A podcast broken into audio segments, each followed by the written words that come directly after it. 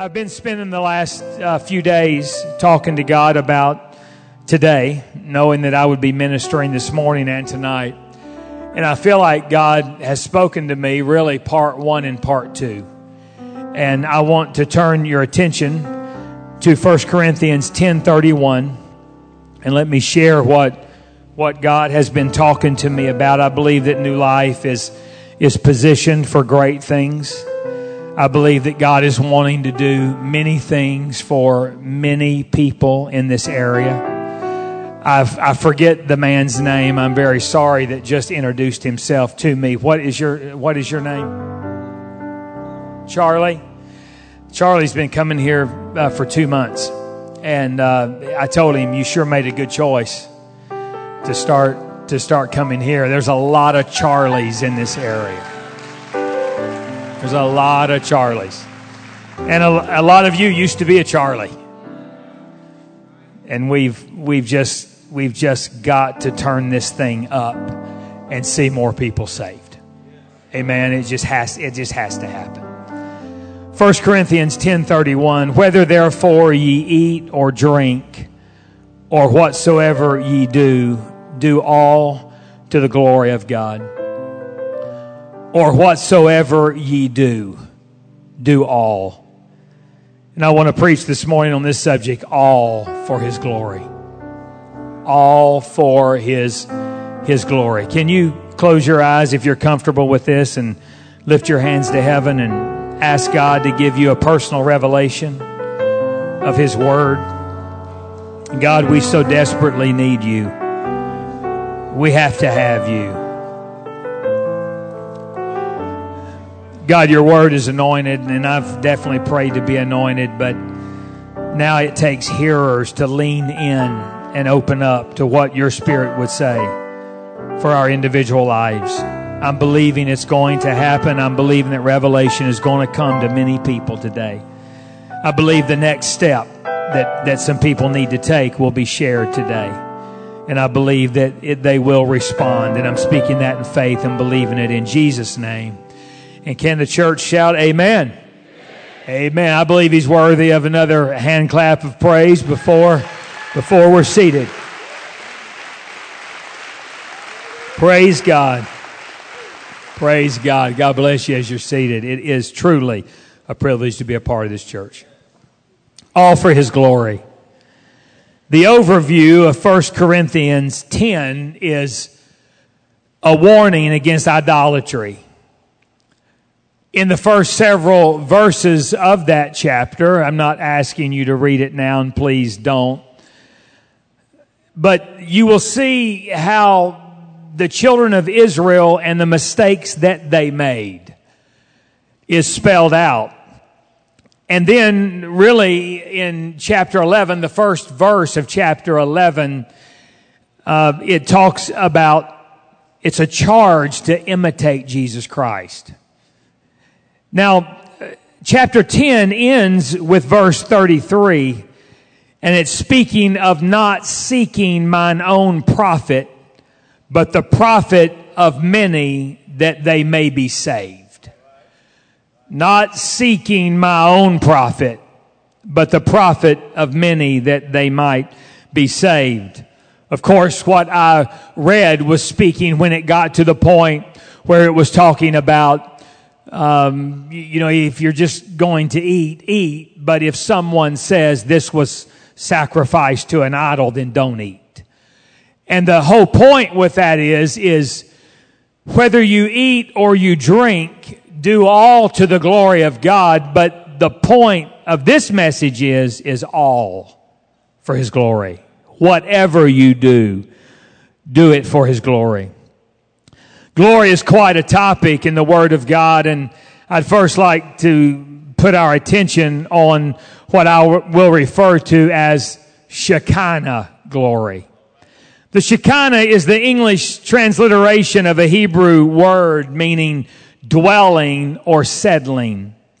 It signifies the dwelling or settling of the divine presence of God.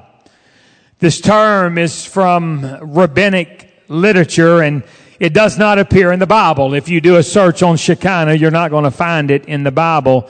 It's just the Jewish rabbis, they coined this expression, and it's a form of a Hebrew word that literally means he calls to dwell. The Shekinah was first evident when the Israelites set out from Egypt. And the Lord appeared in a pillar of cloud in the day and a pillar of fire at night. It was this glory that was a manifestation of, of his power and it was literally imperative for their guidance and their protection. They could have never made it without the glory of God. Never. They would have never made it. There was, there was absolutely no way for God to be able to take them where He said that He wanted them to go. But there had to be glory in their midst for that to happen. So then many years later, we see that glory takes another form. And there was an old song that was written that, that uh, states it well. And if I was your pastor, I would sing it but you will be thankful that I will just read it. Down from his glory, ever living story. My God and Savior came and Jesus was his name. Born in a manger to his own a stranger. A man of sorrows, tears, and agony. What condescension bringing us redemption. That in the dead of night, not one faint hope in sight God gracious, tender, laid aside his splendor, stooping to woo, to win, to save my soul. Without reluctance, flesh and blood, his substance. He took the form of man, revealed the hidden plan. O glorious mystery, sacrifice of Calvary. And now I know thou art the great I am. Jesus put a face on glory. Colossians 2 and 9, for in him dwelleth all the fullness of the Godhead bodily. It's literally all in him. Deity living in bodily form. John 14, 8 and 9. Philip saith unto him, Lord, show us the Father, and it sufficeth us. Jesus saith unto him, Have I been so long time with you, and yet hast thou not known me, Philip? He that hath seen me hath seen the Father. And how sayest thou then, show us the Father? I promise you that, that I could never say what Jesus said. I could never say growing up, when you've seen me, you've seen Jack Shock. Because when you've seen me, you have not seen Jack Shock. You've seen Terry Shock.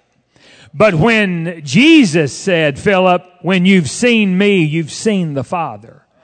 The reason why he said, when you've seen me, you've seen the Father is because Jesus was God in flesh. Jesus was the glory come down.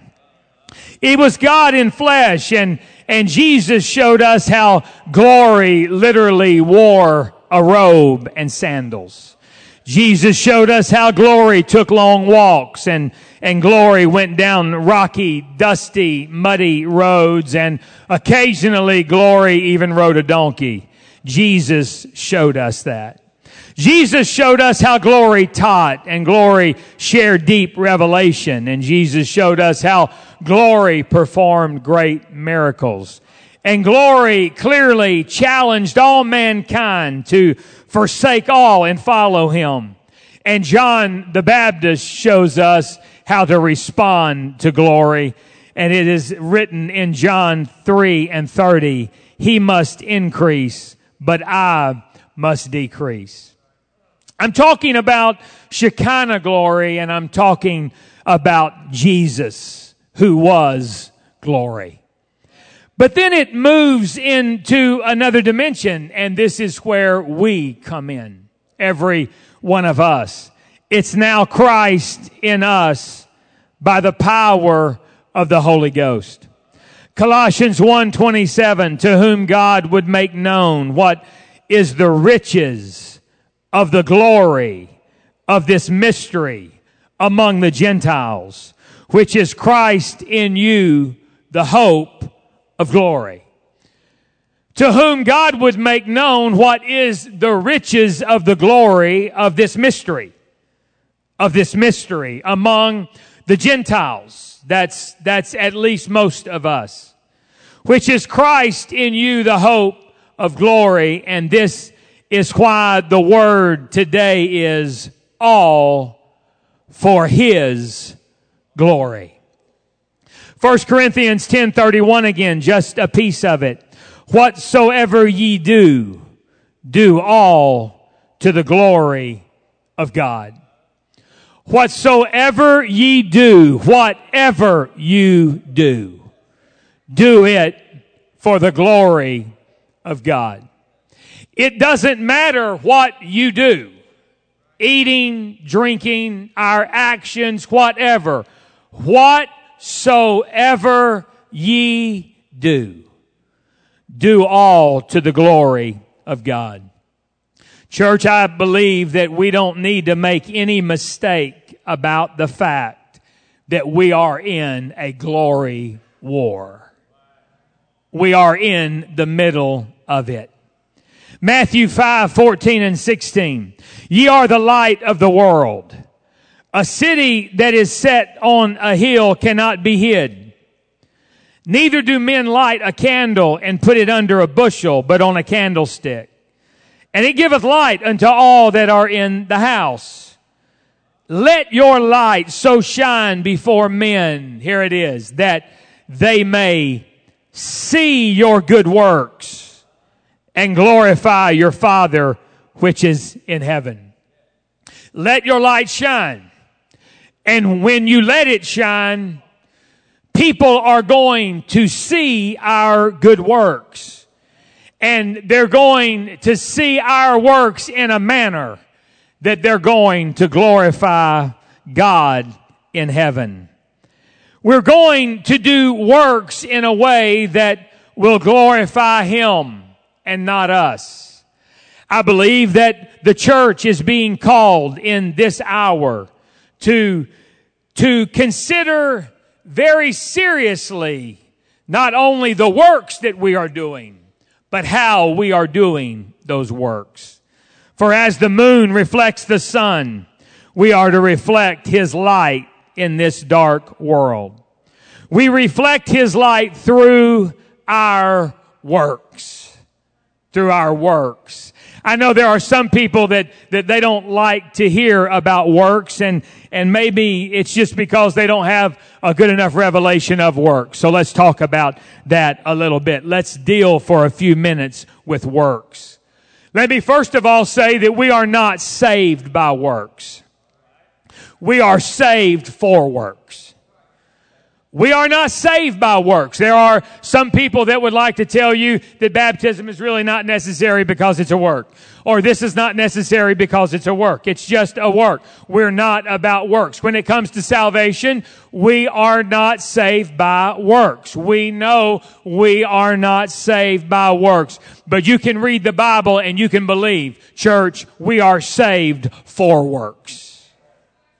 We are saved for works. Works are a major issue in the Word of God. From the point of salvation forward, we must be focused on God glorifying works. James 2 and 20. But wilt thou know, O vain man, that faith without works is dead? Some people were saying, uh, I have faith. I have faith and you have works. And, and finally it was set straight in this manner, if you have faith, your works will prove it. What we have to understand is faith and works move together like two legs carry our bodies. It's faith and works. It's not, it's not just works without faith. It's not just faith without works. There were a lot of people in the history of new life as the years have gone on. There have been a lot of people that had faith. But until somebody had some works, some of you wouldn't be sitting here today. Works are extremely important. And our faith and our works must work together. let me just give one example in the Word of God of how important that works are. It, it speaks in the Word of God about widows indeed. Widows indeed. It's, it's not just because somebody turned 60 that, and they didn't no longer have a husband that they were supposed to be taken care of by the church. No, we're, we're missing a major point there. The fact was that age and pity did not allow them to have help. It was their works before they turned 60. It's, it's very clear. It, it says in there that, that you would not take a widow over the age 60 into your care unless of course, families are supposed to take care first and nephews and all that kind of a thing. But, but it was unless you have done things like this, unless you have washed the saints' feet, unless you have lodged strangers, unless you are known, let me sum it up like this, unless you were known for your good works in all of the years leading up through age 60, that was what decided whether or not that you could be taken into the, the category of being a widow indeed. You say that's, that's not real exciting. It might not be real exciting, but it's, it's really true. And so there, there are a lot of churches that are not moving to the dimension that God has for them because they're focused on faith. But they're not moving in works. And there are churches that, that are, that may have a lot of activity, but they're moving in works and they're not, they're not synced up in faith. And so I'm coming to this church today that, that I believe. I'm not, I'm going to say this and you're going to like it, but I'm not saying this just because I know you will like it because I now have been in a pulpit long enough in, in enough churches to know what to say that people will like. And this is not what I am doing right now. I am saying that new life is positioned at a great place. It's not, it's not just that you're at a place now like never before. No, it's a continuation of the places that God has had you in for so many years. And when we step into this one, we will be looking for the next dimension because we will be looking for the next dimension until the rapture or we die. But I believe that the Spirit is clearly saying that we must make sure that everything we are doing is to glorify God. It's to glorify God. We must be known for God glorifying works. Our works must be done in a manner that glorifies Him, not us. We need to get very practical about this and we all need to ask ourselves a crucial question. Does my life glorify God? Does my thinking bring glory to God? Does my speaking bring glory to God? Do my actions bring glory to God? Is my world in chaos? And if it is, does that really bring glory to God? Do my relationships glorify God?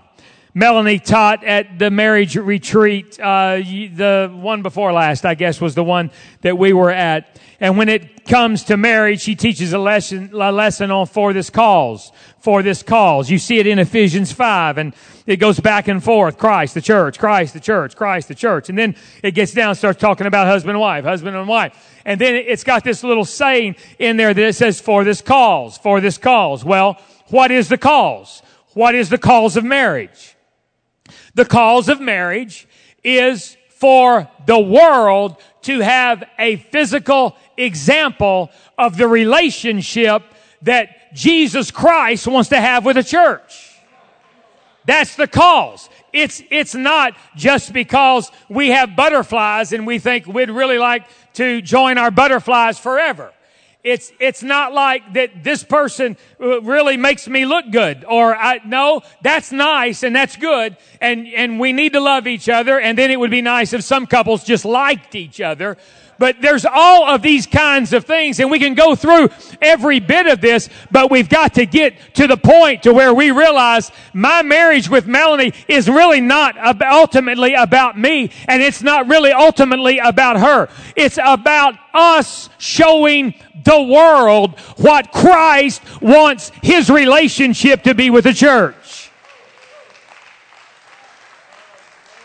And so if I'm going to bring glory to God, then I'm going to treat Melanie like God's child before I treat her like my spouse. Whenever it comes to parenting, I, I have to understand that, that it's not about pleasing Melanie in my parenting. It's about pleasing God in my parenting. It's about pleasing God in my marriage. It's about pleasing God in my relationships. There are too many people that are focused on the human level. And we think that everything's okay if we're getting along. Hey, she's not griping and I'm happy, or I'm not griping and she's happy. And okay, the kids, they're, they're not driving us nuts today. Everything should be okay. No, we're dead wrong all, uh, we could have peace in our home and not be glorifying God. Our relationships must glorify God. What we do must glorify God. We've got to get our attention on things above. We've got to look up and we've got to say, am I glorifying God? How I'm living my life, is it glorifying God? The employee that I'm being, am I glorifying God? Well, you don't understand my boss. He's a nut. Well, you don't understand my employees. They're driving me nuts. Well, that's fine. You can get to your crazy boss later and your crazy employees later, but you've got to start with, am I an employee that is glorifying God? It's more important than, than pleasing your manager. It's more important than pleasing your general manager or the owner. What's important is, is did I walk into that place today and did I give for that company and did I do in a way that pleases God? God. God. We've, we've got to get that at the very top. Do everything that we do to glorify God. Am I intentionally connecting with people for the purpose of God being glorified? Of God being glorified. I hadn't intended on saying this, but it, it comes at me right here, and, and I hope I'm okay with doing this. Melanie and Kendra were gone uh, ministering at, at a conference, and uh, Braden was away, and uh, and then of course Becky and I couldn't stay in the house alone together, so she had to find another place to to stay, and uh, and so um, I had some time to spend with God, and I decided I decided that I was going to do a an amount of fasting. And I felt the Spirit speak to me and say, You're not going to fast. You're going to get out of this house and you're going to go minister to somebody in this city. Okay. So I'm, I'm not going to go into what I did because then that's, you know, that's look at me, look at me. It's not about that. I wasn't even going to add this in. I'm just saying that we've got to get this thing out of the faith realm. It's not, it's not just faith. We are praying and praying and praying and we need to. But, but I've got to ask this question. Is that all you're doing about it is praying? I understand when you've done all that you can then you stand. That, I understand there's the God zone. I preach about that a lot. I'm not, I'm not going into that. I'm just saying, have we done all we can? When, when you've done all you can, just stand because we can't move over into the God zone. A lot of people trying to be God and they're, and they're messing their lives totally up trying to handle what only God can handle. That's not the issue. The issue is when you've done all that you can, stand. Have we done all that we can? Have we done every work that we can? So the enemy of our soul seeks to deceive us into living a self glorifying life. The enemy seeks to drag us into a life of staged works based on what would make good for a social media post. Mankind moves into a danger zone when we accept the glory that is meant only for God. Talking to this church today, I'm given a clear word. A clear word. Acts 12, 22 and 23, speaking of Herod. And the people gave a shout saying, it is the voice of a God and not of a man. And immediately the angel of the Lord smote him because he gave not God the glory. And he was eaten of worms and gave up the ghost. The worms got him. And the worms still destroy self-glory seekers today.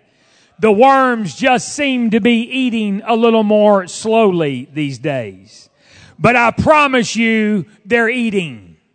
We must make sure that we do not get in the way of glory that is only meant for God. Proverbs 27 and 2 says, Let another man praise thee and not thine own mouth a stranger and not thine own lips. Matthew 5, 16, let your light so shine before men that they may see your good works and glorify your Father which is in heaven. Glorify God, not me. Glorify God, not my family. Glorify God, not my church. Heritage and church affiliation is good, but God is great. I, I, am being very convicted. I want everybody to come to this church. I, I want, I want this church to be jam packed. I absolutely do. But I'm being, I'm being convicted about how in my life I've been more focused about bringing people to, uh, connecting people with church than Jesus. Will, will my life glorify God? I must not do good works so people will think better about me. I must not do good works just so people will think better about my family name. I, I cannot just do good works and hope that people will come to new life. It's, it's more than getting, doing things where people will think good things about us. It's beyond that. It's, it's beyond doing good things for a family reputation. And that's very important because the Bible's very clear that a good name is to be chosen above rubies. I've got that. It's, we want people to, to drive by this church and, and think good of this church and people do. This church is very active. People do. But, but we've got to put our eyesight above all of this. And we must do what we do to give glory to God. Living for His glory is the goal. Living for self is a low, is low level living. Living for self and self promotion is a trap. And a life surrounded by mirrors instead of windows is nothing less than a life sentence. The enemy need only deceive us into self-focus instead of God focus. There are people today that I know that you are sitting here and, and what you need to take the next step in your life is, is to only look at the mirror when you're getting ready to go out in public and then that's it. There are people right now that the best thing you could do is go on a seven day self fast and don't think about every time you think about your situation or your need for the next week, refuse to do it and just say, I'm on a fast. I'm on a me fast. That's what I'm on. I'm, I'm not going to think about, I'm going to get my focus on God and others and doing works in a manner that does not bring glory to myself, but brings glory to God. That is the dimension we must step into. For 1 Corinthians 6, 19 and 20. What? Know ye not that your body is the temple of the Holy Ghost which is in you, which ye have of God, and ye are not your own. For ye are bought with a price, therefore glorify God in your body and in your spirit, which are God's. In other words, what's being said here is heed the deed. You, you don't own you. I don't own me. I, I am not number one. You, you are not number one in your life. I do not have the final say about my life and you do not have the final say. You say, preacher, you're crazy. Are you living on another planet?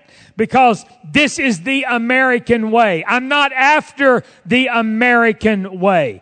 I'm not after Western society's view of the kingdom. I am after the kingdom way. And the king says, you don't own you, I own you and, and the deed, I own the deed to you and you can heed the deed and I am the one who has that deed and I will tell you what to do with your eyes and I will tell you what to do with your ears and I will tell you what to do with your mouth and I'll tell you what to do with your feet. I'll tell you what to do with your hands because everything is about bringing me glory, not you, not your family, not not your church, not your ideas, not what you think. You are owned by me. Glorify me. Jesus makes his expectation very clear in Philippians 2, 3, and 8. Let nothing be done through strife or vainglory. Let nothing be done through empty glorying that is self-conceit. But in lowliness of mind, let each esteem other better than themselves. Look not every man on his own things, but every man also on the things of others. Let, allow, let this mind be in you, which was also in Christ Jesus. Who being in the form of God thought it not robbery to be equal with God, but made himself of no reputation and took upon him the form of a servant and was made in the likeness of men. And being found in fashion as a man, he humbled himself and became obedient unto death, even the death of the cross. And so we see that, that fulfillment comes as we are emptied of ourself and we are refilled with him.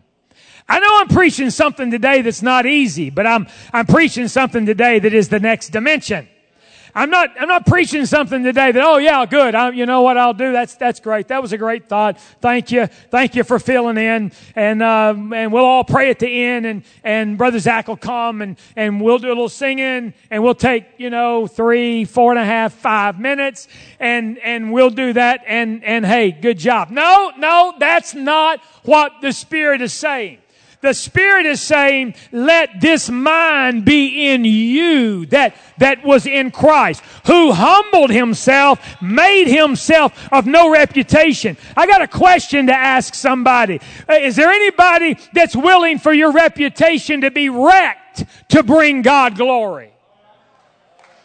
Is, is there anybody that is willing to take a torpedo to glorify God? He said that's exactly what it must be. The word clearly tells us take the back seat. Don't push yourself. Adamantly refuse the look at me life. Adamantly refuse that. I'm not talking about false humility. Some, some people have got, uh, some people have got that thing down to where they can just look so pitiful and say the right things and, and move their eyes. And it's, it's no more humility than nothing. It's pride on steroids wearing a fake cloak. That's, that's exactly, I'm not talking about that. I'm talking about emptying ourselves out. I'm saying for the sake of people inside this sanctuary that are bound. I'm saying for the sake of people that, that learn how to put the smile on on Sunday or Wednesday, but they're coming in and they're sitting here right now and bound and they know that, that there's more and they know that what they hear from this pulpit and what they're living is literally uh, light years away. I'm saying for the sake of them, somebody has got to empty themselves out and somebody's got to say, I'm, I'm going to be gone in my flesh. I'm going to empty my flesh out and I'm going to be filled with the Spirit. What? So God can get glory. There was an attorney friend of mine in Louisiana, and uh, I was involved in this big mess helping somebody. And uh, one of the big messes I was involved in helping somebody with attorneys, judges, whatever. That was a pretty normal thing for me. And so I was talking to this, to this attorney and he told me, he said, he said, Terry, he said, man, social media has changed it all. I said, really? He said, yeah. He, he said, really, it's made practicing law easier. I said, well, why is that? He said, all you got to do is subpoena people's social media. He said, then just print it, just lay it out. He said, there it is. If you, if you can get a hold of people's social media, then you, it tells the tale. It's got dates, times, everything. And then you can literally take their actions and, and prove them wrong. I was thinking about that and I thought about how the same is true with self glory. Social media tells the true tale. If you, if you've got, if, if you have someone that, if you're active or on social media, you could, you could look at my Twitter account. I'm not on, I'm not on Facebook, but I am on Twitter and, and I follow a few people on Instagram, but you, you can tell the tale. You, you can tell. Just look at it and you will know. Now, I'm not saying there's a problem with posting pictures of your family or, or whatever. I'm not, you know, I'm not saying all of that. But you can just look at somebody's social media history and you can tell. Are they bringing glory to themselves?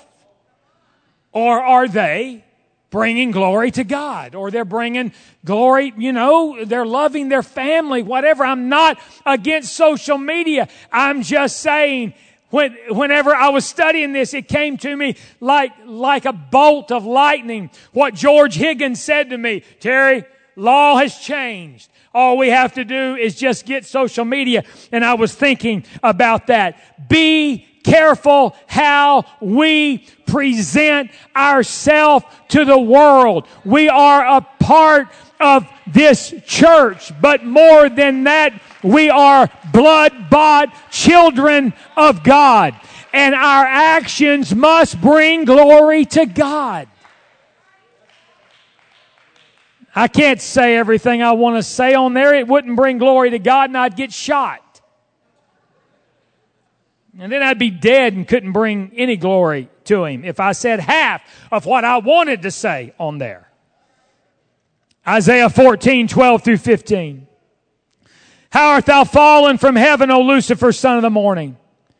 How art thou cut down to the ground, which did weaken the nations?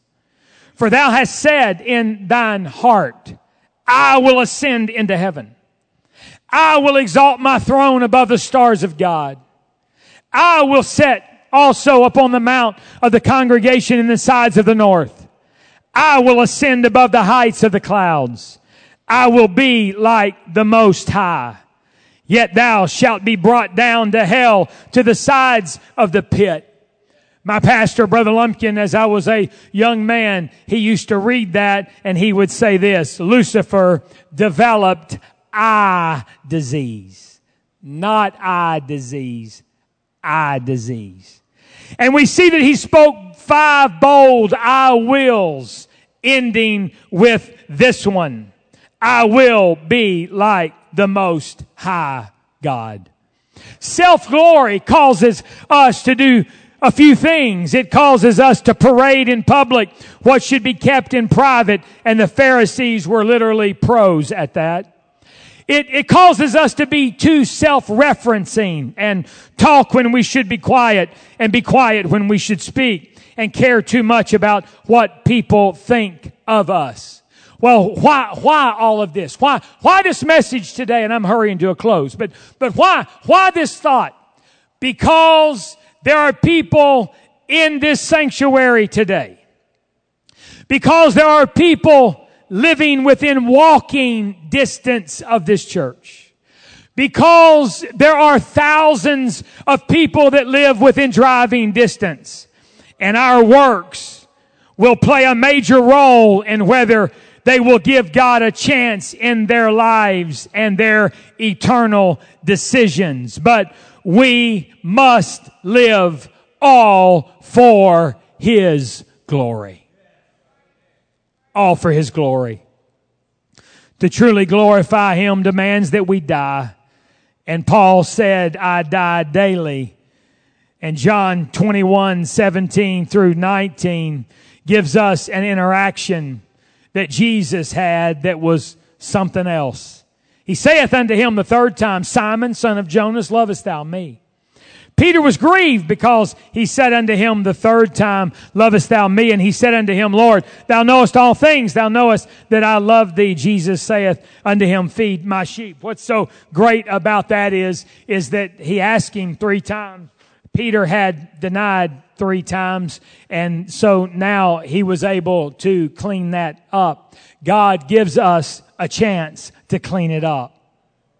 Somebody today, please understand, God is giving you a chance to clean it up. I promise you, if you have fallen five times, God is ready for you to get up and He's going to give you a chance and He's believing it's not going to be six. This church believes in restoration. We, we believe in reconciliation. And so He's saying that to Peter. And then verse 18, Jesus says this, Verily, verily, I say unto thee, when thou wast young, thou girdest thyself and walkest whither thou wouldest. But when thou shalt be old, thou shalt stretch forth thy hands, and another shall gird thee and carry thee whither thou wouldest not. This spake he, signifying by what death he should glorify God. And when he had spoken this, he saith unto him, Follow me signifying by what? What? By what death he should glorify God.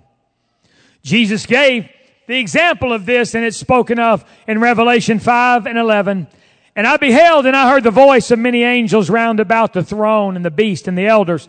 And the number of them was 10,000 times 10,000 and thousands of thousands saying with a loud voice, Worthy is the lamb that was slain to receive power and riches and wisdom and strength and honor and glory and blessing. And we look at that and it's very easy to desire power and riches and wisdom and strength and honor and glory and blessing. But the question screams from these verses. What in our lives are we willing to be slain to receive?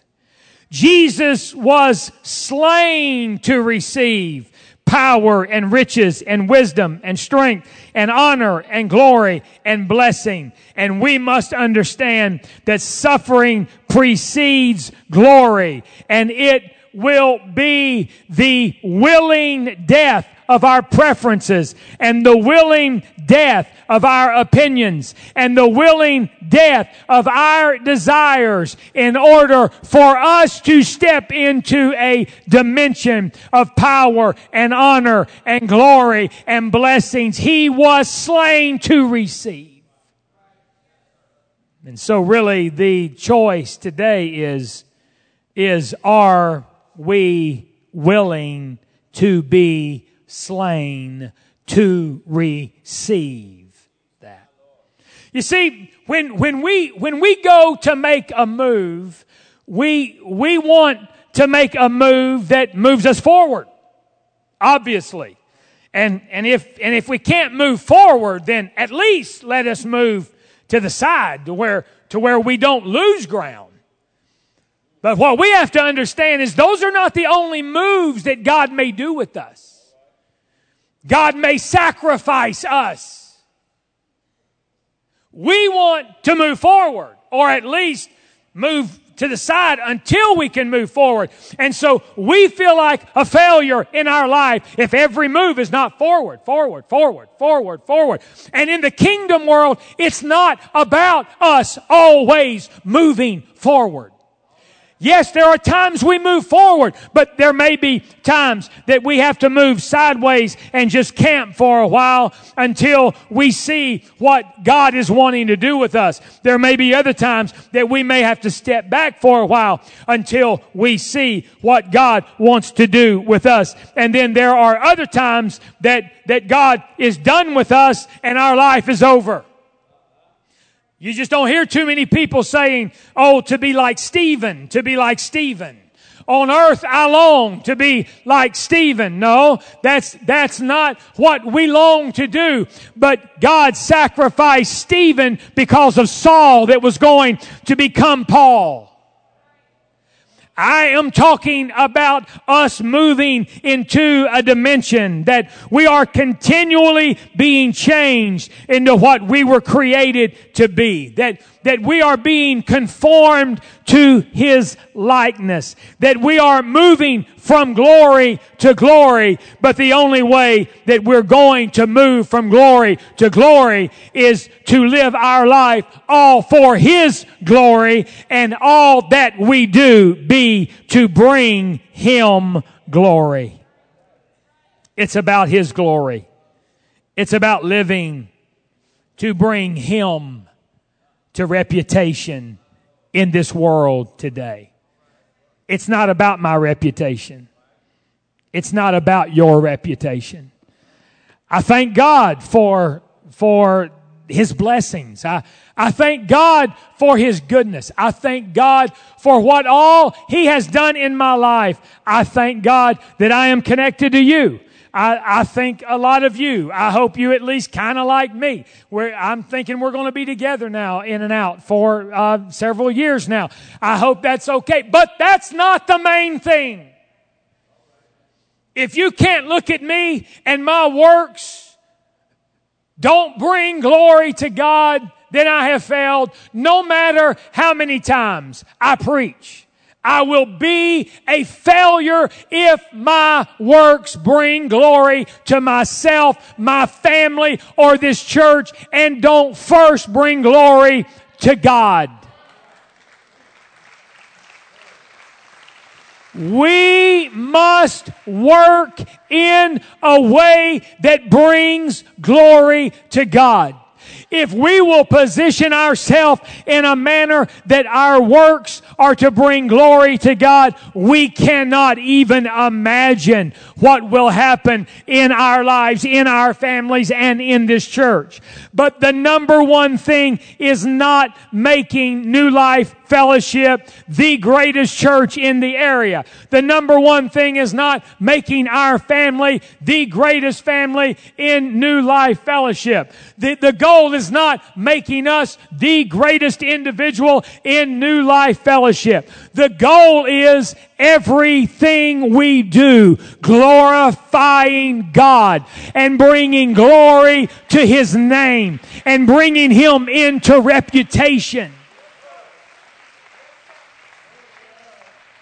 Where, where we are children that bring glory to God, where we are parents that bring glory to God, where we are spouses that bring glory to God, where we are students that bring glory to God, where we are employees that bring glory to God, where we are employers that bring glory to God, where we're owners that bring glory to God. Whatever our position is in life, the ultimate reason we have the position that we have or the place that we have. You may say, Terry, you have no idea where I'm stuck and, and, uh, and I'm, I live in a hell pit. Well, guess what? God is wanting to use you in that hell pit to bring glory to Him. And then who knows what God is going to do with it, but He must first be glorified. He must first be glorified. He will not share His glory with another. He, he will not. He, he will not. He is not a glory sharing God. And many people are in the danger zone of bringing glory to themselves. And it will never, ever work. But I promise you, when we say, God, I live to give you glory, all of my works. I'm, I'm going, I, I challenge you, I challenge you to start filtering your works this week. Oh, you, you won't do less, you'll do more. Oh, it's, it's not about, it's not about shrinking back. No, in no way. It's just about moving forward in a different manner. And there are people in this sanctuary today that desperately need somebody, somebody to glorify God in their works and minister to them. If you're here today and you've never given your heart to God, you've never been been saved. You've you've never repented of your sins. You've never been baptized in the name of Jesus. You've never received the Holy Ghost. That's that's that Christ in you, the hope of glory. And that's where it starts. But church, if we can turn our attention, we, I'm saying we, because you can believe the last three days of preparing this, God has worked my motor over. So I'm saying we. If we can start filtering everything we do first, is this pleasing you, God? Is this glorifying you? Everything will change and there will be a new dimension of living. As we stand together right now, I'm not I'm not making a big push for everybody to come to the altar. I'm not going to even push you into any emotional decision. But I am saying this. I'm giving an invitation. Is there anybody here that would like to walk to the front and say, I'm going to change filters? I'm going to work on my filter. And I am going to work that everything I do is going to be to glorify God. Is there anybody? Come, come as close as you can to the front. If you, if you need, if you need prayer for salvation or for healing, I don't know what your custom is, so I'm just saying, if you need salvation or healing, would you just come to the front and get my attention and we'll get a, a, a minister to, to minister with you right now. But, church, I'm talking about another dimension. I'm talking about another dimension. I'm talking about moving out of levels of frustration that, that we're needlessly living in. Take the mirrors down today and replace the mirrors with windows. There are opportunities everywhere. There are opportunities everywhere. I'm not going into stories because, because I'm not turning it on me, but I'm telling you that there are opportunities everywhere, everywhere to do works that people will see Him. Let our light so shine in a manner that they will see our good works and they won't just say that's a good man, but they'll say uh, he's connected to something. It, this is this is not just a human. This is not a human dimension here. This is not this is not just her. She's nice, but no, there's but there's something more than just nice. That's that's what I'm talking about. That's how the Spirit wants to work in our lives to where He will lead us. And in those times, people will say, There's a God. There's, there's more to this. I'm, there, there's more to this. That's what we're living for. I'd like for everyone just close your eyes, lift your hands to heaven, and as we as we sing and worship, would you just start talking to God about the changes to bring him.